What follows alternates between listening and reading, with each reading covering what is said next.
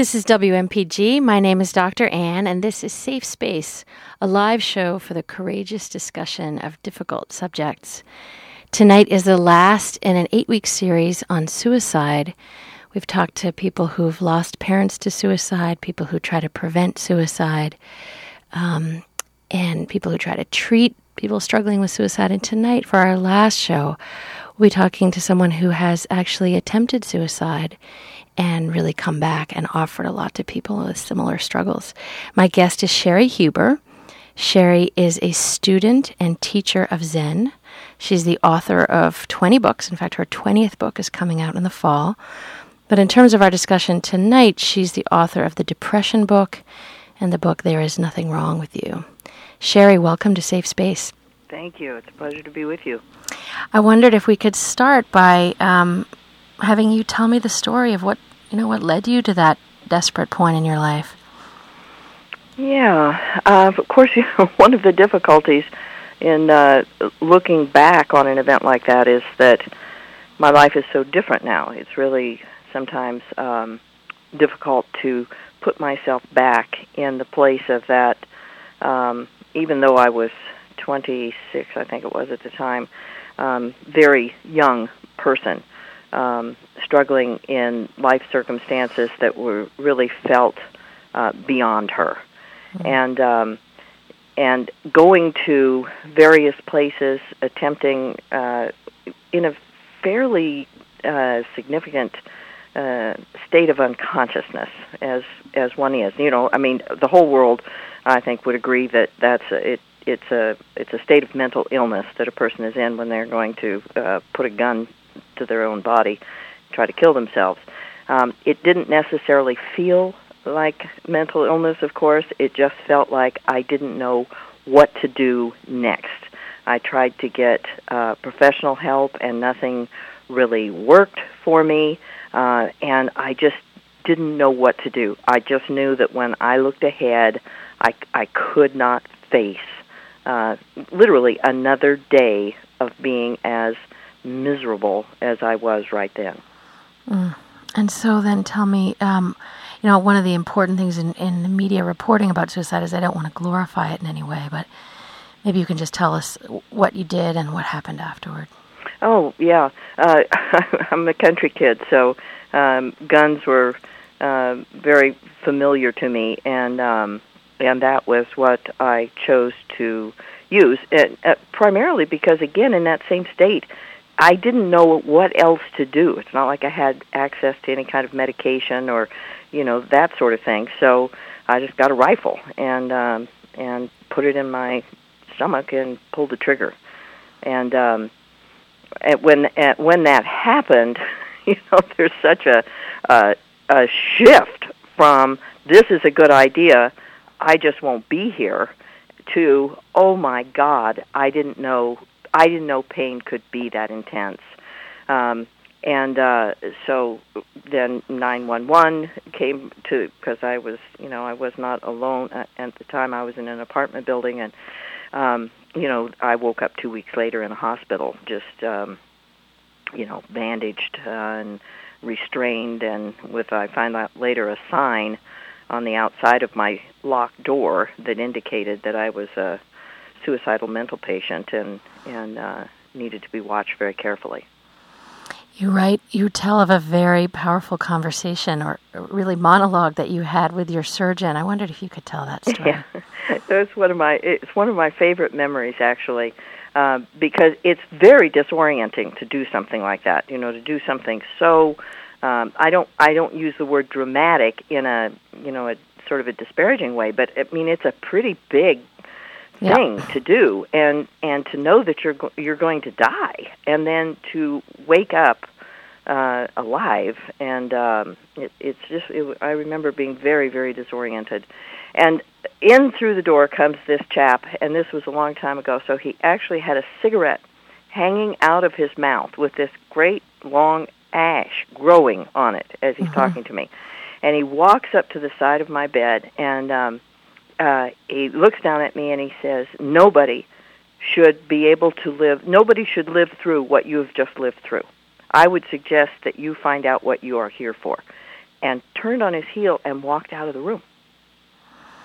And uh, it was just, uh, you, know, one of those you're hysterical and somebody slaps you. Yes, I was going to say like a profound wake up moment. Exactly. And and it re- it truly was a turning point in my life because I realized as I um, was there recovering for uh, quite a lot, lot longer because I, I really did myself some some very profound damage. Um, I, I thought, uh, you know, I've really tried everything in my life. I've tried uh, everything I knew how to do to be the person that I should be and and fit into society and and live a, a good life. And the one thing that I had never ever ever considered was happiness. Okay, so help me understand what you mean. I never considered it. Didn't you long for it and wish for it? It it it was always going to be a result of something else. So down the road, when I lived the life I should live, when I was who I should be, when everything came together, then I would be happy. I it never occurred to me that happiness could be a focus for life. And not a byproduct that you had to earn through striving. Exactly. So, how did now, from the surgeon saying to you, I suggest you figure out what you're here for, to realizing that you wanted to make your focus happiness, that's a also a relatively long stretch. How did you get from one to the next? Well, it it was actually uh, a pretty fast turnaround because it occurred to me in that uh, exchange that there must be people who knew what I didn't know. Uh, there, it must be possible to figure out life. So one of my earliest memories when I was uh, you know early early teens or preteen was um, looking at at life, trying to figure it out. I I, I found life to be very cruel, uh, actually, and I I couldn't figure out how, given the fact that we do not know where we came from, what we're doing here. Uh, you know, we're on this clod of dirt, rocketing around in space, uh, and I'm supposed to get an education and find the right person and have children and save money for my retirement, and that and that's my life program and it just it just struck me as impossible. It just seemed crazy. Like So, a kind of a living death almost. pardon me? Like a kind of a living death almost. Yeah, yeah, and just I mean, what is the point? What why why given those unanswered questions, why why would anybody want to do those things? Why you know why didn't we all just escape to an island somewhere and eat mangoes under a tree and work on our tan? Although I, truth be told, I didn't have those thoughts then. um, but I did then set out to try to figure out did anybody know how to do this? You know, what is was there was there an alternative to that story that I had been given to live? And so, you know, that that plunged me into uh, philosophy. And then when I found out that you know they they had really good questions too, but didn't seem to have a lot of good answers, I turned to religion. And uh, I wasn't raised with any religion at all, and so it was a really fascinating field of study for me. And what I was looking for was who who who can give me a better life uh, purpose than than the one that I have currently. And fortunately, blessedly, Zen actually was the very last thing that I explored. Uh, going kind of through it alphabetically, and uh, Very Uh, systematic. very systematic. Yeah, I'm a very organized uh, kind of person. And uh, when I got to that, I realized not that I understood what this guy was talking about, but I knew he knew what I wanted to know, and that's what launched me on a on you know my the rest of my life. So let me understand that when you say I knew he knew what I wanted to know, what what was that? What did he know? He seemed I knew peaceful. he was at peace.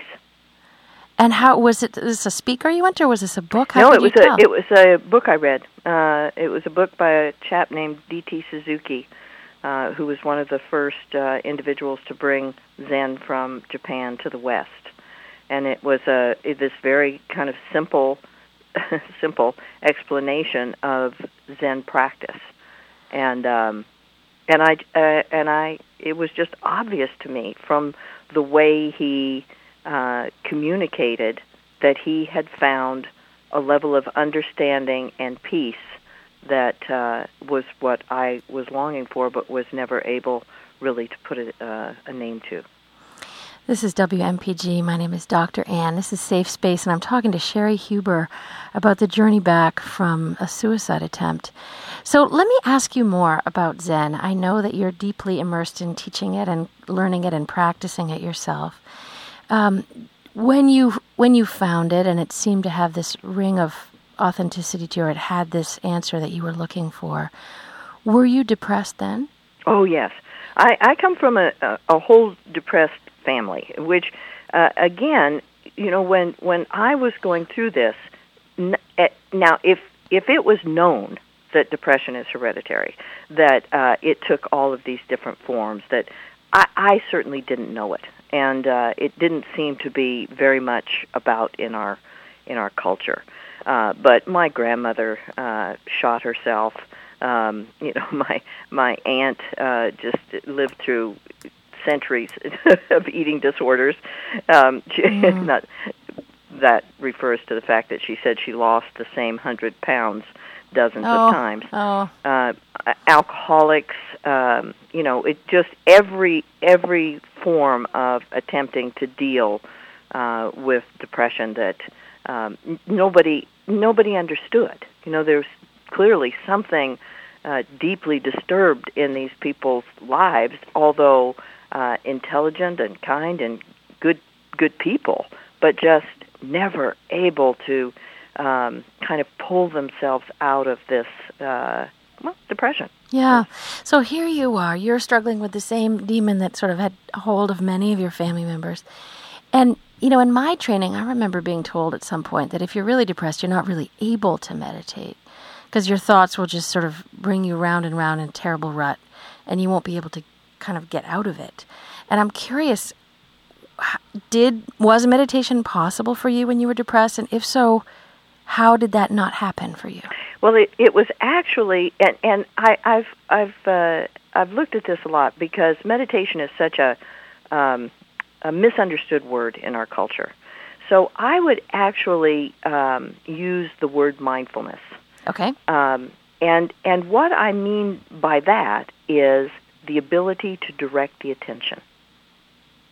And in profound depression, it was actually something I could do. Because, you know, uh, the, the form that my depression took was not uh, negative thoughts necessarily, uh, or upset thoughts, or that sort of thing, but um, a lack of energy. I mean, I wouldn't be able to get out of bed. I wouldn't be able to get off of a chair to walk across a room. Yes. That kind of thing. And so, you know, really believing that I must be terminally ill with some hideous disease, and yet there was nothing wrong with me. So I see. But what you could do is focus your attention. I could it. focus my attention. Uh-huh. And what I began to realize is that with help now, of course, I have a, a teacher at this point, so I've, I've got somebody outside of me coaching me uh, with this sort of thing. And what I realized is that I lived in an unobserved conversation inside my mind about what was wrong. And of course, what was wrong was me. Yeah, so there was this unobserved running commentary on you. Yes. In other words, the whole time uh, finding fault, finding fault. Yes. And blaming me for the fact that my that I was dysfunctional, that my life wasn't working. Yes. Now, so, you know, people are taught to say, "Well, that's depression talking." Did you feel like that was the voice of depression, or does that did it feel like that was the your voice talking to your depression? Well, uh, I've actually over the years uh, named that voice self hate, uh. and uh, it's a I've you know we don't have time to you right. know, get into all of that, but it's the it, where I recognized it was an internalized voice of family and society comparing how I was to how I should be. All, always comparing and judging and me coming up short. So when I recognized that that conversation was going on, it became possible for me to turn my attention away from that conversation and back to my actual life experience. And the simplest uh, understanding that came with that was that I experienced myself as extremely hyper or manic um, or depressed. Those were, you know, because now I would have a, a diagnosis of uh, bipolar. Okay. So I would either be manic or I would be depressed. Uh, and so I either had too much energy or I didn't have enough energy. And when I got it that the comparison was the thing that was killing me, then I could look at the amount of energy that I had and realize that I had plenty to do whatever I wanted to do or needed to do if I weren't comparing it to the way I should be feeling. And part was that partly because in the comparison itself you were robbing yourself of energy that's Oh, absolutely. That's where that's where the energy was going. I mean, it was just being siphoned off into that negative conversation. So, you know, it's kind of the the um, the coach from hell. Indeed. Indeed. And and you know, I'm struck so you know, when you describe it it sounds so so clear, almost so simple like I just I became aware of that conversation and I shifted my attention elsewhere. Um, did you experience that self hate conversation as somewhat relentlessly pursuing of you? Oh, yes. And uh, now I've been doing this for what thirty, thirty-five years, something like that. Uh-huh. And I, I am fairly convinced, and I attempt to convince other people of this as well, uh, that were I to stop doing what I'm doing, it would all come back. The tendency toward that is always there, and uh, you know, it's all around us. It's culturally, um, you, you know, we we see it everywhere in news, in media, in that that sort of thing. We see it in books, we see it in magazines, we see it in, you know, it's it's everywhere. That how it should be, how you are comparison. Yes, and so uh, let me try to understand this even more. So you're aware there's that comparison. It's sucking you dry, essentially. It's really Mhm. just costing you dearly. hmm And you choose again and again to bring your attention to something else. Yes, Often the breath, as I understand it. yes. And um, is there any possibility of befriending that voice or finding out if there's some hidden good intention, something that actually might have a more strike a more la- long-lasting peace Well, with it? In, in the world of psychology, of course, there there's a lot of that. You know, people will talk about it as the shadow, or they'll, um, you know, uh, the critic, or that sort of thing. Yes. And and he, this is just my personal take on it. So when when I'm working with people and they ask me that question, this is what I tell them. Okay. You you go on right ahead and do that. I don't want to waste my time on it. I have this human here who is suffering hideously at the hands. If that's a funny image, but at the hands of that voice. Yeah. I'm going to save this human, and that voice can uh, take care of itself. If it gets to the point where it wants to make peace offerings, then I will happily meet it halfway. But I am not going to abandon this person one more second to go out there to try to make its life better. I'm just not interested. I see. Okay. So I want to come back. I want to come back to something else you said that was really interesting for me. When you said I had so much energy, I had so little energy. In your book on depression, you said that um, in some ways your depression was actually a way of coping with the overwhelm of too much energy. Yes. And I, in your experience, is that true for people without bipolar depression, but with regular unipolar depression? Well, uh, now of course I'm not in the world of uh, um, you know find, finding out how people are diagnosed. I understand. Uh, I work with a lot of people with depression. I've never found one of them yet who didn't respond uh, really favorably to exercise, to m- modulating that uh, that level of energy through movement. And uh, one of one of- now, this just interests me. Okay, so we have a society that is devoted to uh, caffeine and sugar and junk food and a sedentary lifestyle. yes. So we are constantly just uh, you know revving our bodies up to these alarming rates through all of this uh, adrenaline producing stuff, and then sitting on a couch. Right. Now, I I think that there's a direct link between that and what people think of as depression, and when it's that, they certainly uh, respond favorably to getting up and moving around, letting that energy flow, and letting and also turning the attention in a way that makes that energy available for them and as something that they can enjoy.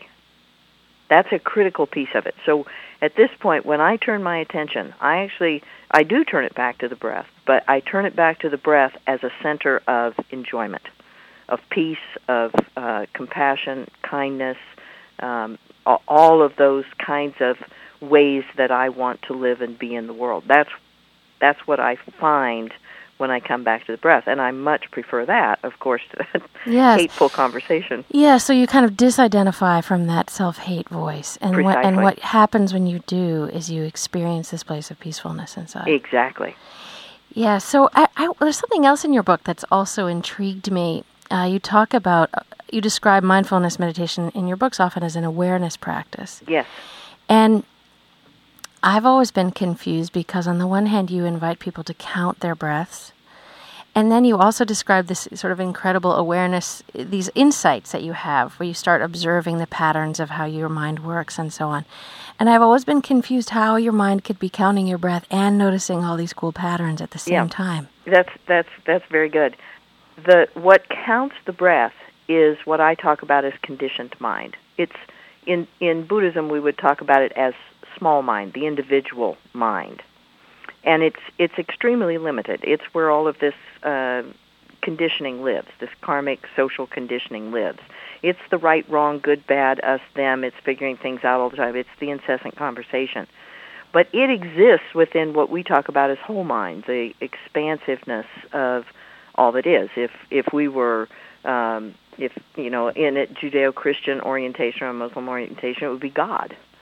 Okay, so that individual conscious awareness or consciousness lives within this larger um, conscious awareness, and so when we when the small mind is engaged in an activity, is involved in something, then all of that expansiveness is open and available to us. So, I see, so it's sort of like giving a dog to, a bone to chew so that exactly. it can go be content yep. and occupied. Yeah, or a child. You know, the, there's a child bouncing off the walls, and if you can get them interested in something where they can direct their attention to something that, that interests them and that they can focus on, then they can calm down and be more available for the rest of life. I see. So if we come back to your personal experience, here you are you're recovering from this terrible gunshot wound. You're you're deeply committed to kind of finding your way that works for you, and you start this practice. So you start um, sitting in mindfulness. You start counting your breath, and you start observing this conversation of self hate that's going on that had been unobserved until then, and so you really are able. I mean, you've given your small mind this task, this numbers to count Mm-hmm. And then you can start observing yourself mm-hmm. without getting pulled into it. Yes. So you have to keep sort of stepping, like seeing it and then disidentifying from it, and then seeing it and disidentifying yes. from it. And what you're describing is the is exactly the awareness that dawns, and that is that what I think of as as me, what you think of as you, beyond the personality, behind the personality, is the awareness that is aware of it all. So you're constantly leaving that small perspective and stepping back into the larger perspective that can actually uh, so I I can see this human being named Cheri within that large context. I'm no longer even particularly identified with that individual. So there's enormous respite there. There's an enormous relief. Oh, it really was. So it shifted you out of depression really quite quickly in a way. It sounds yes. like there's the capacity in moments of presence to do that. Yes. Oh, absolutely. Yes. So, Cheri, I'm suddenly looking at the clock and realizing we have so little time. And I want to ask you another thing. In your book, you describe that kind of co arising with depression are the very forces that keep it uh, stuck. And you talk about hating it and judging the depression. And that even when depressed, how important it is to have compassion for ourselves. And I wondered if you could say more about Oh, that. yeah. I, I kid people all the time because, you know, obviously, I mean, I draw a lot of depressed people, and, and so I'll start through this little routine with them. You know, you get up in the morning, you go, oh, God. Oh, no. Oh, my God. Oh, no. Because you can feel the sensations in your body. You know, you can tell it's coming. And, um, and this mad scramble to get away from it. And we know, if we've been watching any of how human beings work, that trying to get away from something is the fastest way to be plunged into it. And so, what I encourage people to do is just throw your arms open and embrace it. You know, come on in, come on, come on, come on in. What what do you need? What do you need? Talk to me. Let me let me let me take care of you. I'm I'm here. I'm going to do everything I can for you. It's okay. It's you're safe here. And um, and that changes our relationship with it so dramatically that we are no longer victim to it. We actually become kind of a mentor to it. Okay, so I confess I'm confused between the difference of mentoring and welcoming the depression and really turning away from the self hate. Are those different things? Or are they the same? Yeah, because the the person who feels the depression I talk about as an aspect of the personality. So, you know, it's often a very young part of ourselves who's being talked to by those hateful voices. I see. Yeah. So we want to take care of the human always, the Yeah. the person always, uh, and and what we're really doing is moving into a role of protector against those hateful voices that want to call her or him names and assign labels and predict hideous futures and review past failures. sort Indeed. of. I realize we're gonna have to, we're gonna run out of time, but Cheri, I know you really wanted to say something about your view of antidepressants, and I want to give you that moment to say that now. Oh yeah. Well, it's just that um, that the thing that we were just talking about is it. You know, whatever a person can do to help themselves, to embrace the human being who's suffering in compassion, and then take whatever steps are available and possible to assist that human being. That's the transformation that we're going for. And whether that's pills, exercise, mindfulness of practice, go for it. all of it and Yes. never get stuck anywhere never get stuck anywhere it can it you know there's always so here's my favorite uh quote Okay. um i love you exactly as you are and i'll help you be any way you want to be Sounds very freeing. Thank you. That seems like a wonderful note to end on. Cheri Huber, if someone wants to follow up with you, what's your website address? livingcompassion.org livingcompassion.org. Cheri Huber, thank you so much for being my guest on Safe Space. thank you i've really enjoyed it Cheri Huber is a student and teacher of Zen and author of multiple books about Zen practice and also about depression. Again, her website is livingcompassion. I don't remember if it was com or org now. But at any rate, um, thanks to Jen Hodgson for mixing the sound, Maurice Leonard for the music, and Neil McKenty for being my consultant. If you'd like to email me with a request or a suggestion for a future show, please do so at drannwmpg at gmail.com. That's dr.anne, at gmail.com. Coming up next is Money Talks with Allison.